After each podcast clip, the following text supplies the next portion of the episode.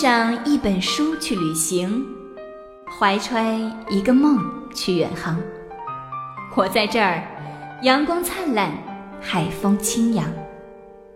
甲板上的阅读时光，苏墨邀您共享。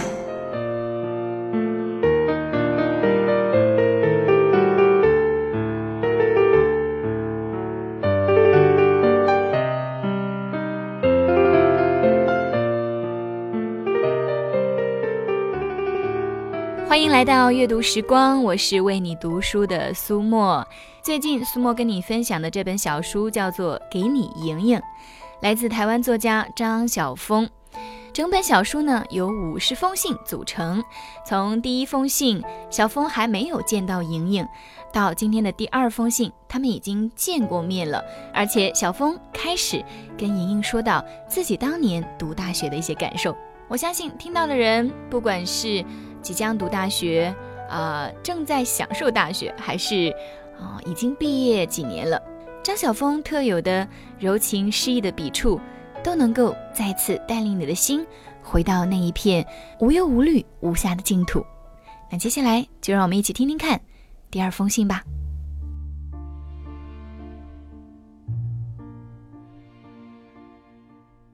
给莹莹的第二封信，我看到。自己的影子，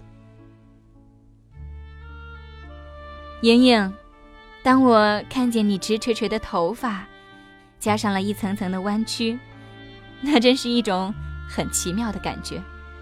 那种感受比我在联考榜上看到你的名字时更加真实。如今你真是一个大学生了，我所做过的梦，你也都要一一编织。我不能再拿你当做一个不解世事的小妹妹了。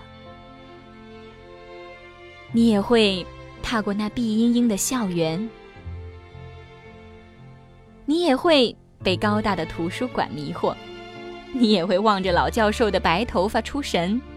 当然，或许你也会在不知不觉的时候陷入甜蜜而又飘渺的初恋。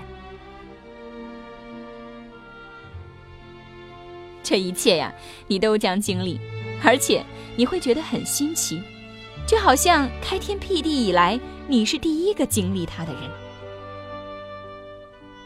但是，莹莹，你听过这句话吗？大学就是一个你进去的时候自以为什么都知道，而出来时却发觉一无所知的地方。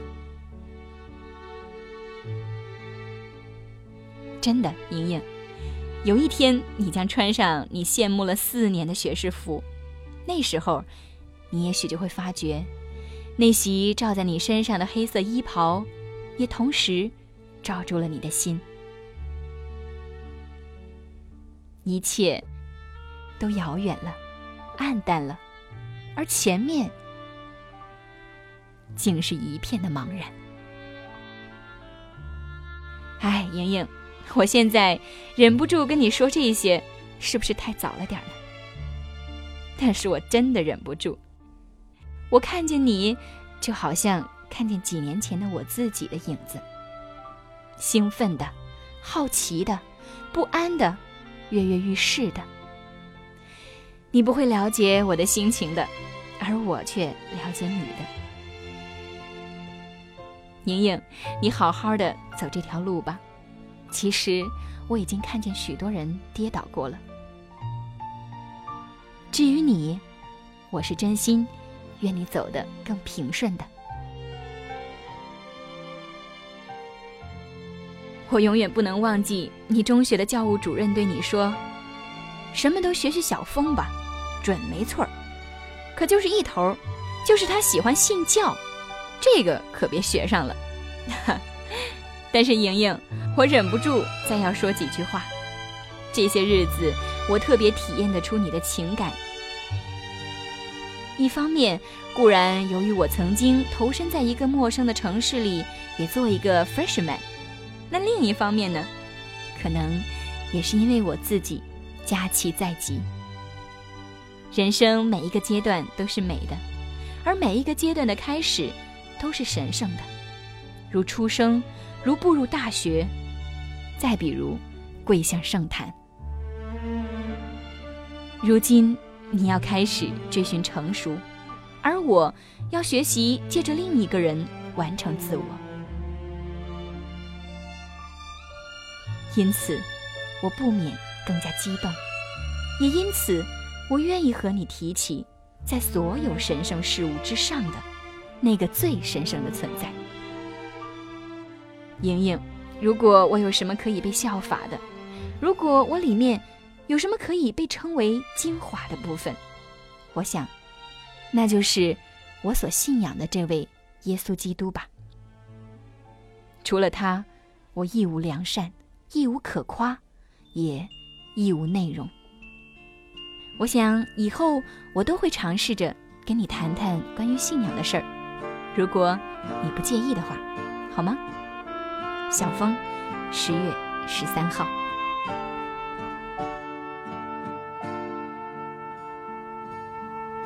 像一阵细雨洒落我心底，那感觉如此。神秘，我不禁抬起头